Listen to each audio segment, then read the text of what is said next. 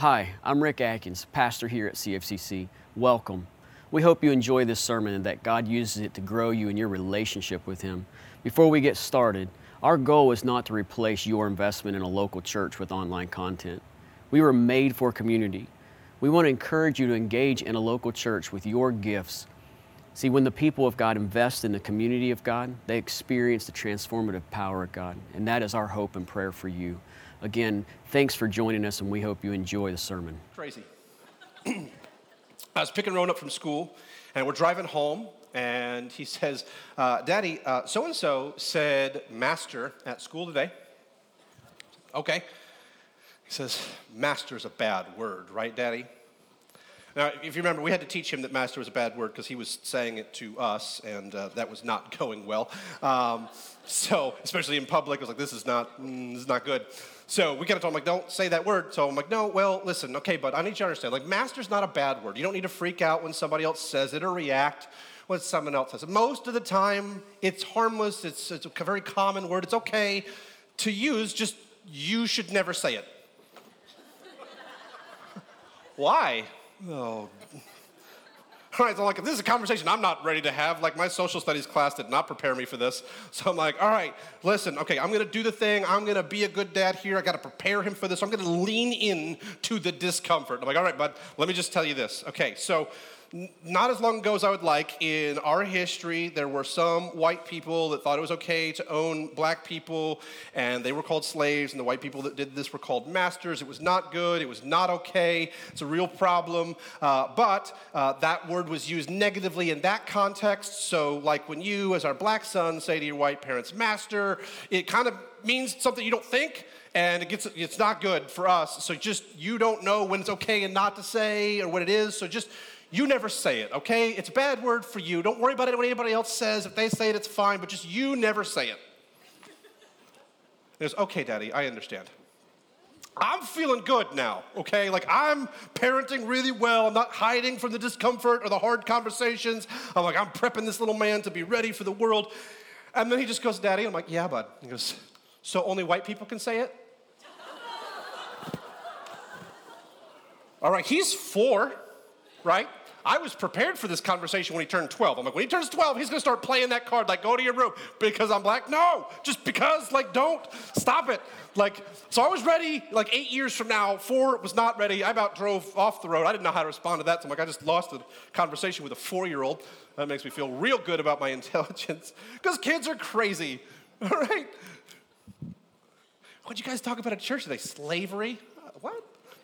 All right, it's going to get weird. You had to know. Conveniently, Rick is out of town, of course. So it will make sense in a minute. We'll get to that. If you got a Bible or a Bible app, we're going to be in Ephesians chapter 6, starting in verse 1. This is, as we've been journeying through the book of Ephesians for about 3 months. We're on the last chapter now, 2 more weeks, and then we'll conclude our study. But Ephesians is divided essentially into 2 key parts. The first part is about our identity. It's who you are in Christ, that you are a child of God, that this is the foundation and the function of who and what you are, that everything you do flows out of this. And so the first half is really devoted to helping you understand who you are in Jesus. Bought through the blood of Jesus, adopted into the family of God, and being sanctified through the work of the Holy Spirit, you're a child of God. The second half of the book shifts gears from not who you are, but for what that looks like. As a new creation in Jesus, as a child of God, this is how your life is going to be different. This is how your relationships are going to be different. Everything is going to be different because of Jesus and your relationship with Him. And so last week, we talked about husbands and wives. I used the word submit. Nobody threw anything at me, so that's an unmitigated success. This week, we're going to start off looking at the relationship of parents and children. Okay, it's easy for us to then go, okay, well, if I don't have kids right now, or I'm not going to have kids, or whatever, it's easy to kind of dismiss and think this maybe doesn't apply to you. Well, here's the deal. There's 2 types of parenting. There's physical parenting, there's spiritual parenting. We're all called to be disciplers, to make disciples of people, to raise up spiritual adults as well. So this is for all of us, even if you don't presently have children in your home or anything like that. So don't dismiss this too quickly. But for those of us who are parents too, like, right, being a parent is scary, right?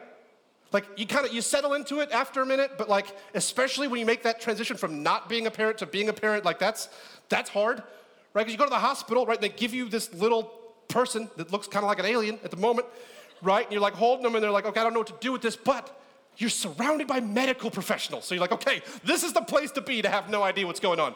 But then like 10 minutes later, they're like, okay, you're good, you're discharged, take your baby and go. And you're like, do you have like a manual or something? Like, no, there's no manual. I'm like, oh, wait a minute, hold on. This is a human baby, right? You're telling me that we have multiple step instructions for Pop-Tarts, right? It is not just toast Pop-Tart, eat Pop-Tart. There's multiple layers of instructions to help us not mess that up. But a human life is like, nah, good luck. Not even a pamphlet, nothing. They're like, nah, you'll be fine, just don't shake it. Oh, good Lord, I hadn't even thought of that yet.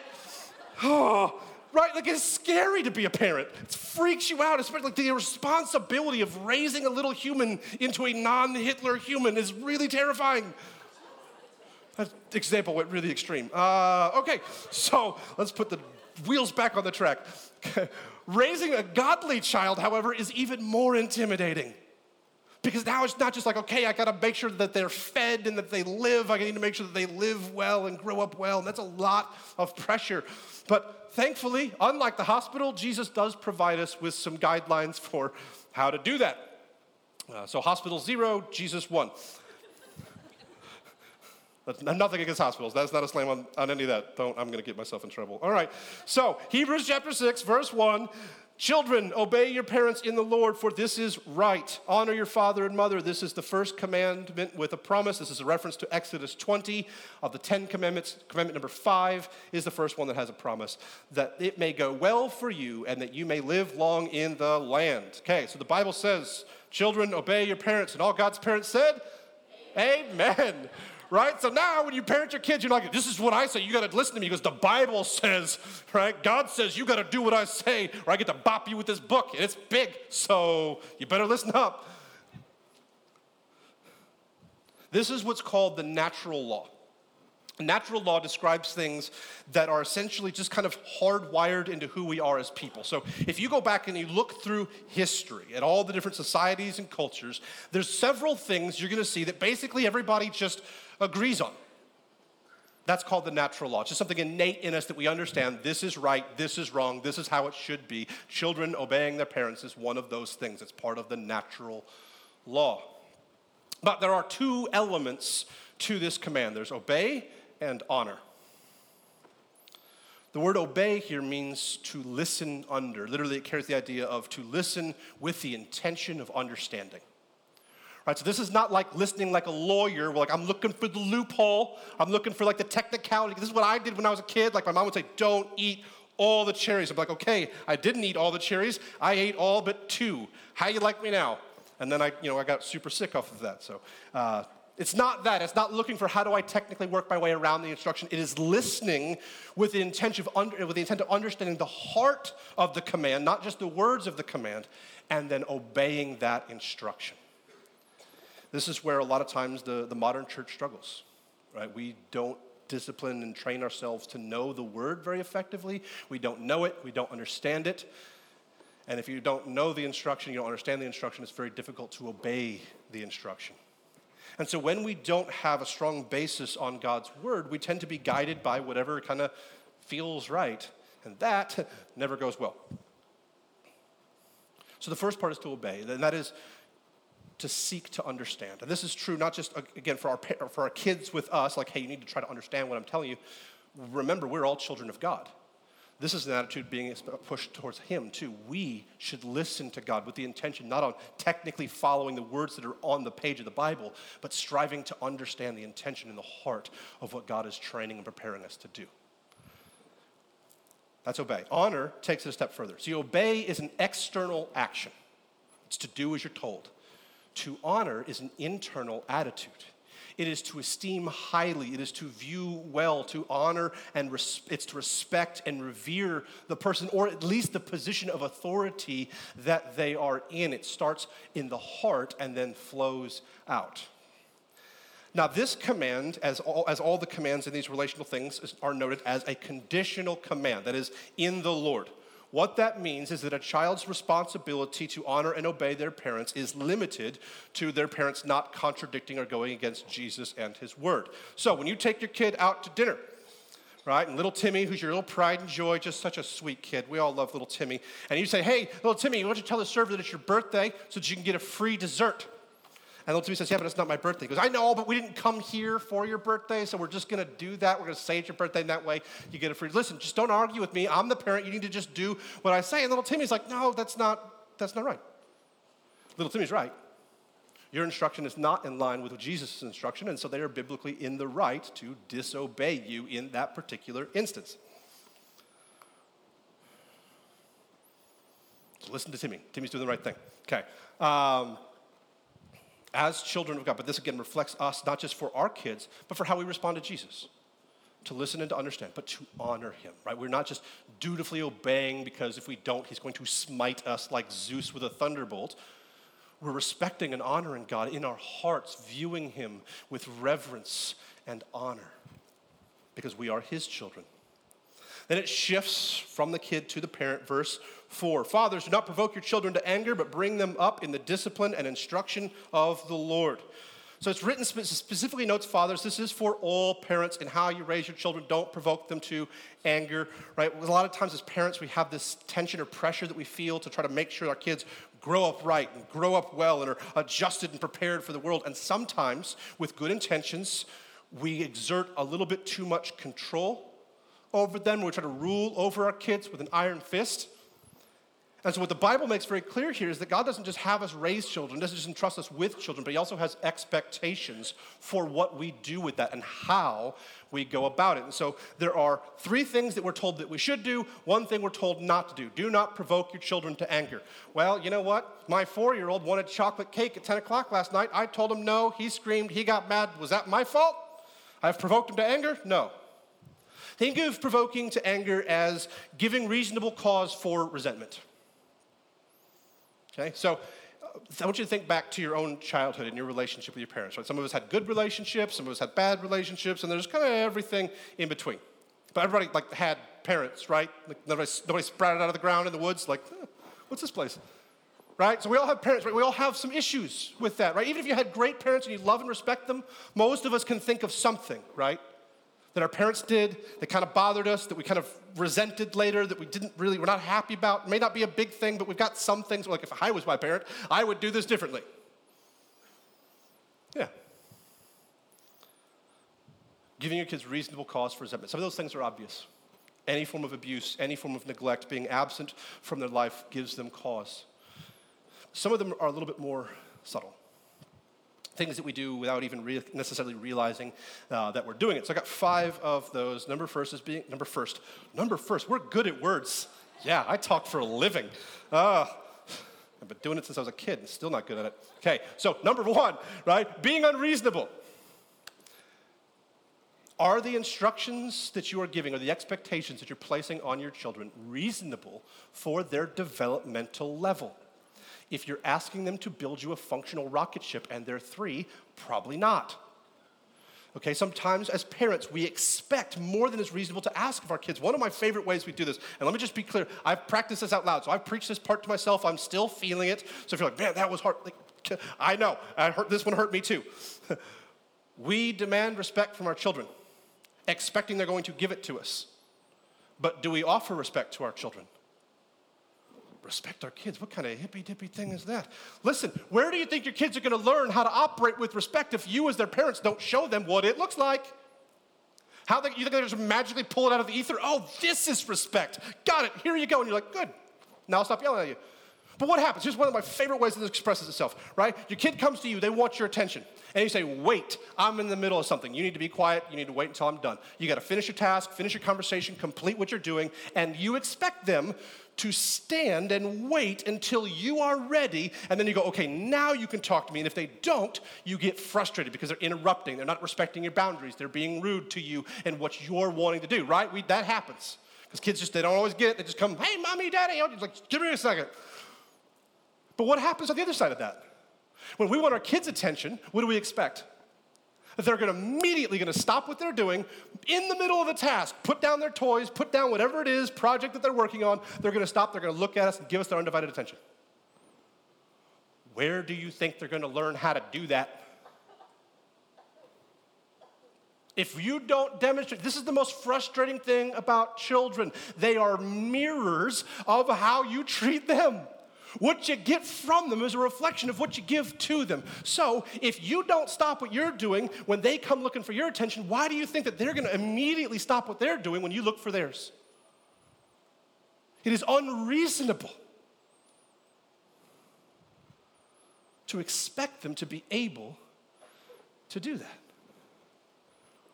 because you're asking for something that you've never demonstrated to them. They've never seen how. Number two is always finding fault.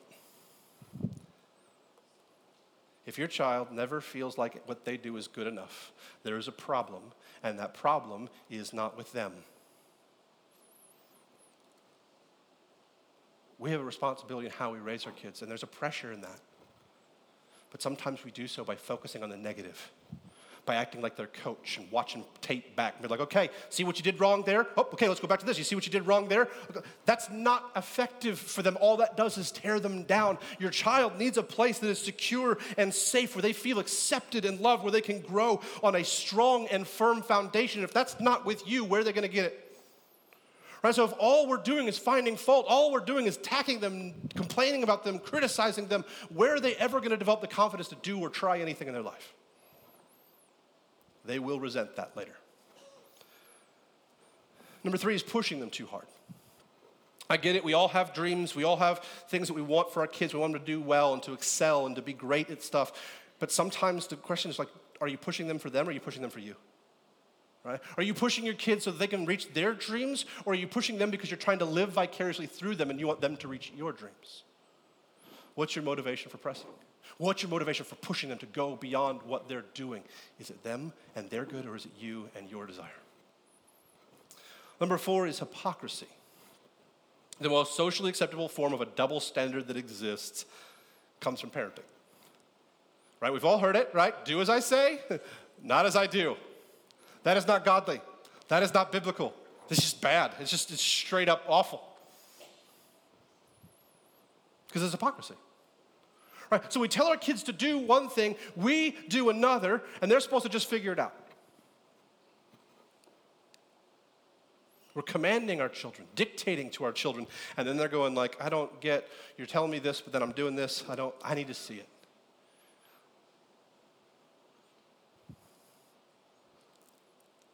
When you behave one way and expect them to do something else, where do they learn how to do that? Your job is to be their example.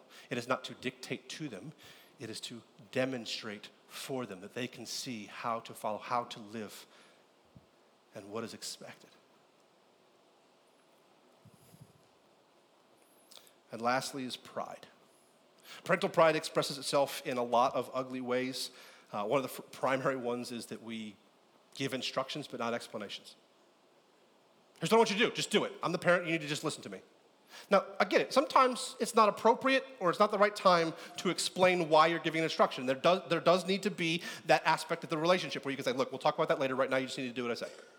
Absolutely. But do you go back and explain it later? Do you help them understand? Is that always the reason that you don't want them to ask why, and you don't want to answer the question, you just want them to do what you say? Is it because it's not appropriate to talk about it then, or is it because it's easier to just tell them to do what you say? Commanding is easier than instruction.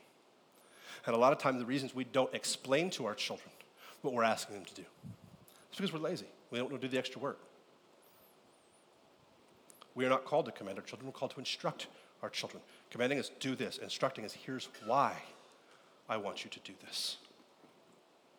Why? Because I'm your parent. I told you so, right? Because I'm right. I know better. Really? Like as the parent, you know better like all the time? Like you're batting 1,000 and they're 0-fer? Like that's how this thing's going? Never once missed the mark, never once been off, not once been wrong? Come on. Like we're not always right. Yeah, when they're really little, probably. Like they're like, I want to eat cake and then juggle steak knives. And you're like, no, you're probably right on that one.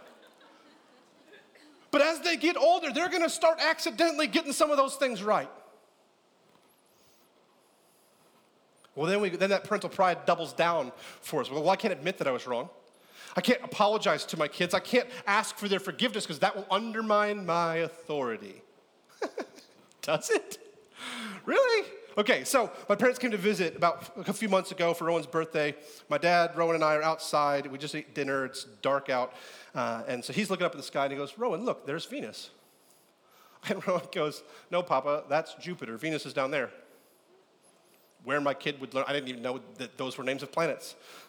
And so he's like, so I don't know how you turned into a little astrologer. My dad, who's a scientist, I'm just like, I would never question my, like, he just questioned my dad. Like, how could you not allowed to do that? I didn't think you were supposed to. I'm like, this is not good. I'm going to get in trouble for my kid. My dad pulls out his phone. He's got a Stargazer app, because why not? Looks it up and goes, huh, look at that. You're right. 38 years. I've wanted to hear those words from my dad. Okay? 38. I've been waiting. And I'm like, I don't even care what it's for. Just ask me my name, and then I'll tell it to you. And then you can be like, hey, you're right. It doesn't have to be worth it, anything. Just say the words to me. Nothing. Rowan's 4. He's got one in the bank. Look, are you kidding me? And I promise, look, here's the thing. We tell ourselves, because pride tells us, no, if you do that, you're going to undermine your authority. Your kids aren't going to listen to you more. I will promise you this. I fought with my parents so much more because they didn't acknowledge I was right. Because I knew it. There were times I knew I wasn't right a lot or often, maybe just like once every out of 1,000, but I'm like, there's no way, just law of averages. There's no way I'm always wrong. And I need you to tell me when I'm right so that I can learn to start guiding myself through this process. I want to know what it feels like to make the basket. I fought with them so much harder because they didn't. Now, I'm obnoxious. I hope nobody has kids that were like me. That's not something I would wish on anyone. But the thing that we're afraid of, we're actually creating. Because when you apologize to your children, when you ask for their forgiveness, when you admit that you're wrong, you're not jeopardizing your authority, you're teaching them humility. You're teaching them how to own and acknowledge their own mistakes, how to respond and react in their own imperfections. And that is the best way we grow, by acknowledging it and moving forward through it. Don't dictate it. Demonstrate it. So what we're called to not do, provoke our children to anger. 3 things that we're called to do. Number 1, grow them up, raise them up. This means to nurture. It is to cultivate with gentleness and care. Number 2, you discipline them. All godly parenting requires discipline. Now, as parents, sometimes we get a little judgy at other parents using different methods than we do. That's not okay, right? Every kid is different. Every relationship is different. We should be really slow to judge other people's discipline methods. Like when I was a kid, I was spanked, okay? As a result, I developed a psychological condition. It's called respect for others.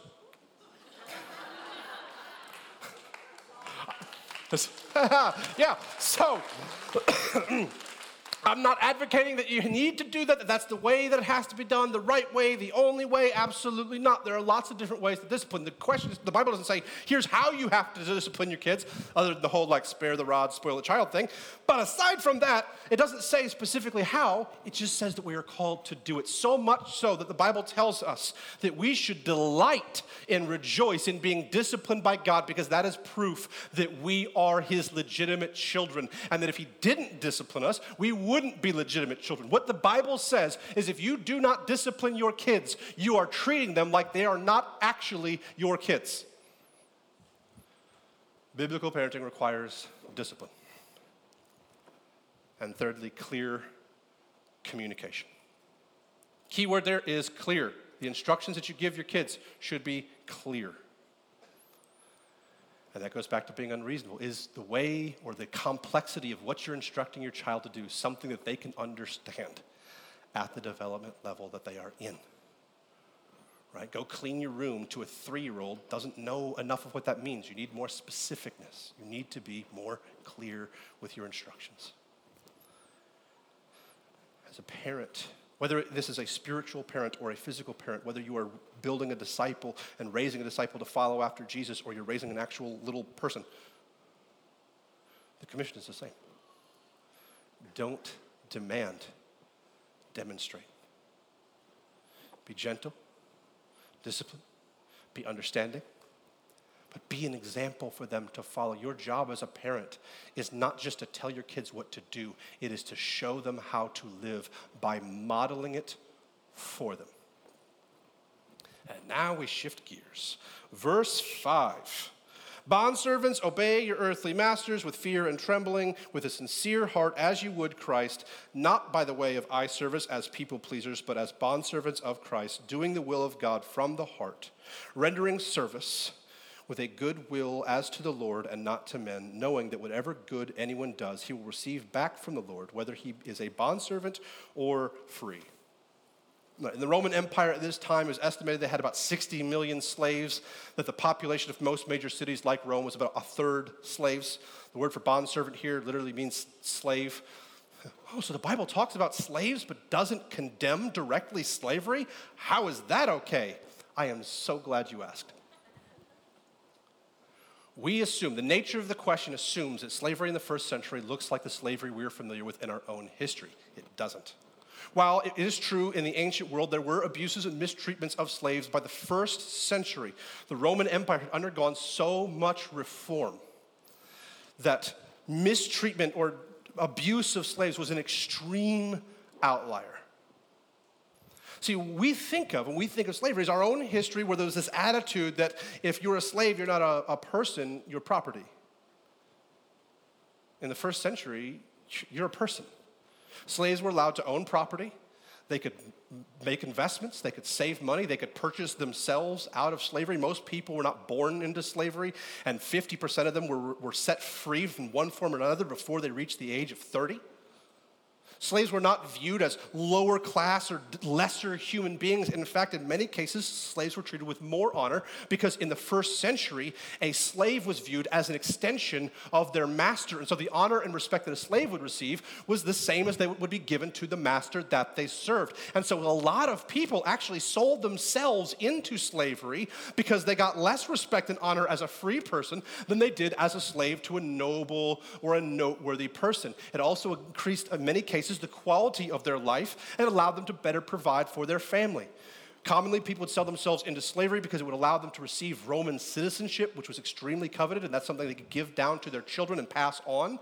So this was not the same thing that we tend to picture. It was very, very different, and what is truly just sad and shameful is that slavery in the first century was infinitely more humane and civilized than in our own recent history.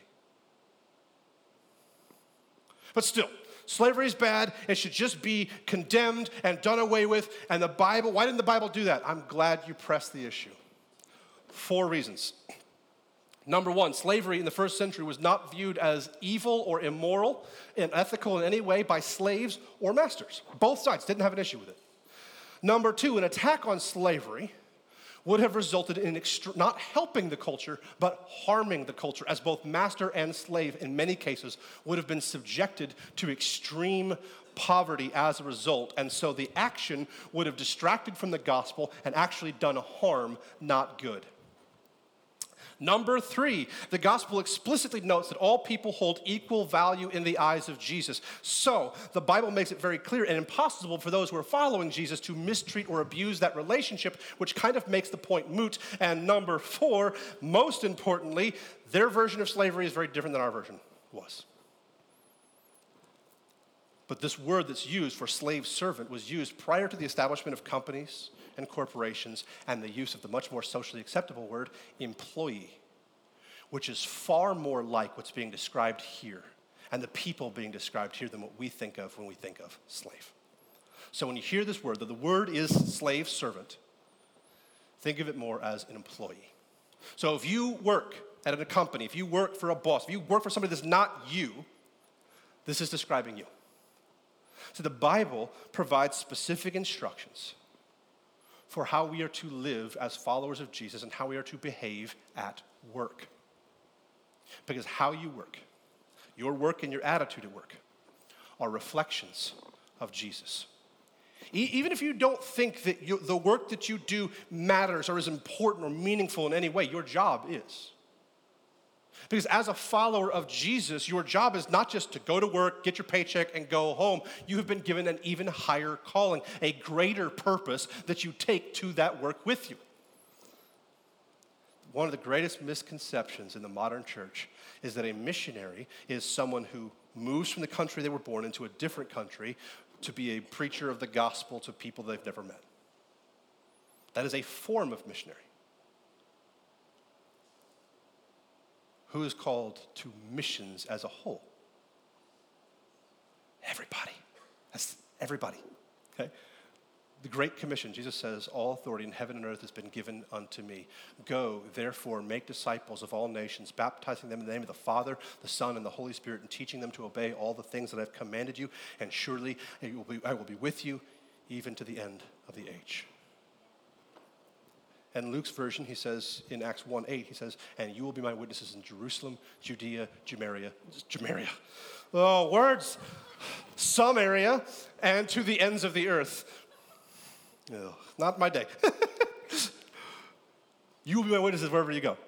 Okay? What that tells us is that we are all, as this is called the Great Commission, that we are all called to the mission of Jesus. If you follow Jesus, if you belong to Jesus, if you love Jesus, you have been given the mission of Jesus. And your mission is that you have been planted in a mission field that is your neighborhood and your workplace. Whether you're at that workplace for 3 weeks and it's a short-term mission trip, or you're there for the next 30 years and it's a long-term mission trip, where you are is where God has placed and called you to be a missionary. And you are called to glorify Jesus at your work by being a light that shines in the darkness. And so the Bible gives some specific instructions as to how we go about doing that. The first is to honor and respect your boss or your employee. And it says to do so, to obey them with a sincere heart. That means the attitude has to come internally. Because what happens is you can smile to their face and then talk bad about them at the water cooler when they walk off, right? Well, if you hold on and the attitude in your heart is, I'm smarter than you, I'm better than you, I deserve to be in that position more than you, it doesn't matter how well you try to be respectful, that attitude is like a toxin pouring into your heart and it will spoil your behavior. So it says, from a sincere heart, you are to treat them with honor and respect, to hold them with honor and respect.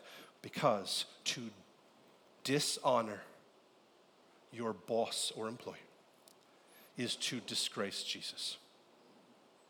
To disrespect your boss is to disrespect your King who has called you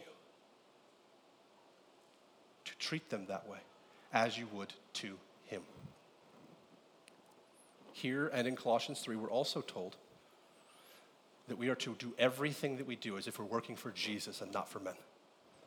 That the person that we do the work for is not the guy who's paying our bills, it's for Jesus, and that is a higher standard and demands a higher work ethic. What it means to work as if you're working for Jesus is that you give your best. You're not phoning it in, you're not running out the clock, you're not doing as little as you can to get the paycheck. It means that you work hard, you provide the best work you can, you take pride in your work and in your attitude at work. And what this looks like ultimately when we are successful at honoring what Jesus tells us to do here in the workplace is that companies who hate God should desire to hire Christians first, because the studies and reports that they run should show the impact of having a Christian in the workplace.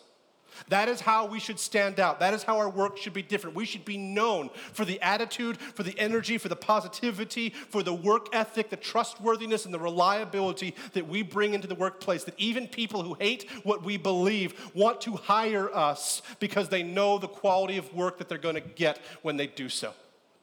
That's what success in this looks like. We should be the best employees and the most joyful, positive influence on our workplace. Because we are called to do all that we do, all of our work and our attitude are to be done as if they are being done to Jesus. And then we get to verse 9. Masters, do the same to them and stop threatening, knowing that he who is both their master and yours is in heaven, and that there is no partiality with him. Again, this is the explicit clarity of the gospel over and over again, makes it clear Jesus does not value some people more than others. And if Jesus does not treat anyone as inferior, what would ever give us the right to act like anyone else is inferior for any reason? So for those who are employers, whether it's you have a company or you are a manager, you have people under you, what you're called to do is don't be harsh, don't be cruel, don't be unfair. You should treat those who are under your authority the way you want to be treated. well, yeah, okay, but here's the thing. Like, this is just how the organization works. That's just how the company works. When you're at the bottom of the totem pole, everything kind of falls down on you, and you just got to take it. It's, you know, it's part of paying your dues. No. No, as a godly leader, you're not paying it forward. Your job is to treat people the way you wish you'd been treated when you were in their position. Biblical authority is not about commanding. Biblical authority is not about controlling. Biblical authority is not about power. It's about being an example. It's about demonstrating. It's about going first and setting the pace. So if you, as a manager or a leader in any area of your life, whether it's work or school or whatever it is, when you are a leader, your job is to set the example. You want respect? Give respect. You want hard work? Demonstrate hard work. You want people to have a positive attitude and to compliment one another, then have a positive attitude and compliment people. You set the standard. You create the culture. You demonstrate what you want to see. That's what biblical leadership looks like. Because in all things, in every relationship, what we see is all biblical relationships are built around the concept of mutual submission. Church, Christianity is not just a faith that we believe. Here's what I hold true in my heart, and that's it. Christianity is a lifestyle that redefines who you are, that recalibrates the attitude and the affections of your heart. It doesn't make you different. It makes you new. Your relationship with Jesus should change every worldly relationship that you have. Every person you interact with, every person you talk to should feel different in their engagement with you because of Jesus. So what Ephesians lays out here is, okay, as a new creation, as a child of God, here's what things look like. Here's the relationship between husband and wife. Here's the relationship between parent and child. Here's the relationship between employer and employee. Well, Jesus has already done neighbor and enemy. So what's left?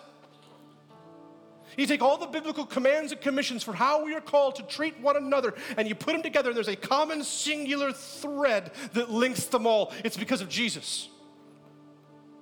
The way we love people is because of Jesus. The way we treat people is because of Jesus. The way we value them is because of Jesus. The reason that we consider them ahead of ourselves is because of Jesus. The attitude that we bring into that relationship is because of Jesus. The work that we do, the service, the sacrifice that we make for them is because of Jesus. Because as Philippians tells us, your attitude should be the same as that of Christ Jesus, who being in the very nature God did not consider equality with God something to be grasped, but he made himself nothing.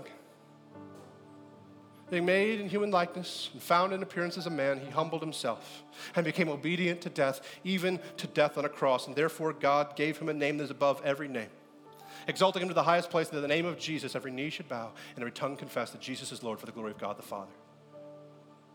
Jesus had all authority. He had all power. And what he did is what he's calling us to do. He doesn't declare, here's what you need to do. He demonstrates it. He left the authority to serve us. He left the comfort of heaven to sacrifice for us. He took the initiative and he demonstrated the love that he is now calling us to. He's not saying, go do this because I said so. He's saying, here, I paved the trail. Just follow the example that I set. Because just the gospel is an intensely, wildly practical thing. It's not just up here. It affects and transforms everything else. And if the gospel is not transforming an area of your life, it is probably because you have not fully surrendered yourself to it. Everything in your life should be different because of Jesus, especially the way you treat people. First John, he says, look, if you claim that you love God, but you don't love your brother, you're a liar, and the truth of God isn't in you.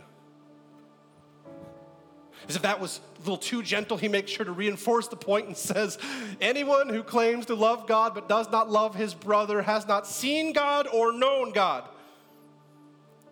Jesus summarizes it very effectively. Love the Lord, the greatest command in the law. Love the Lord your God with all your heart, soul, mind, and strength, and love your neighbor as yourself. All of the law is summarized in this. The gospel has always been carried on the shoulders of relationships. and there is no greater declaration of who Jesus is, no greater demonstration of the transforming work he is doing in you than in how you treat the people in your life. Are they loved? Are they blessed? Do they find you being in their life a joy because you treat them in a way that nobody else does? Honor and care for them in a way that no one else does? Would the people in your life, those who are there by choice, those who are there because they live or work next to you, do they see you as different because of Jesus? Because the gospel, because Jesus changes everything. He motivates us to treat people different. He motivates us to care for them differently. He sets an example of what that looks like, and then he equips and empowers us to do it. And the call of the Christian life is don't just hear the gospel, don't just receive the love of Jesus and hold on to it for yourself. You are not called to be a hoarder of the love of God. You are called to be an administrator of it. You are called to pour it out. So Jesus flows his love and grace to you in abundance so that you can pour it out into the people of your life. And you go, yeah, but if I give that away, I'm not going to have enough. Absolutely not. You will never outlove and outgrace Jesus. And the more you pour it out, the more he pours it in. And so the responsibility and commission, the call of all who follow Jesus is not just to hear and receive the gospel here, it is to live it and to be the vessel through which the love and grace of Jesus flows. Just as Jesus poured that love and grace through into us. Let's pray. Heavenly Father, we thank you for all that you give us. That though you have every right to use the authority that you have to demand, that you've always been the God that demonstrates, that shows us, that leads the way, that you're not pointing and telling us to go, but that you're guiding us one step at a time to follow the example that you set for us. God, I pray that you would convict us of the areas of our life that need to be surrendered to you. I pray that you would encourage us in the areas of our life where we are following you faithfully, that we would fan that flame to an even greater passion. But God, I pray that you would just mold us, that you would shape us, that each and every day you would be transforming our lives, that more and more with each breath we take, we long for you and we live for you in all that we do, that we might be faithful examples of your love and your grace, that we might bring glory to you in everything that we say and do. We thank you for Jesus. We thank you for grace. Amen.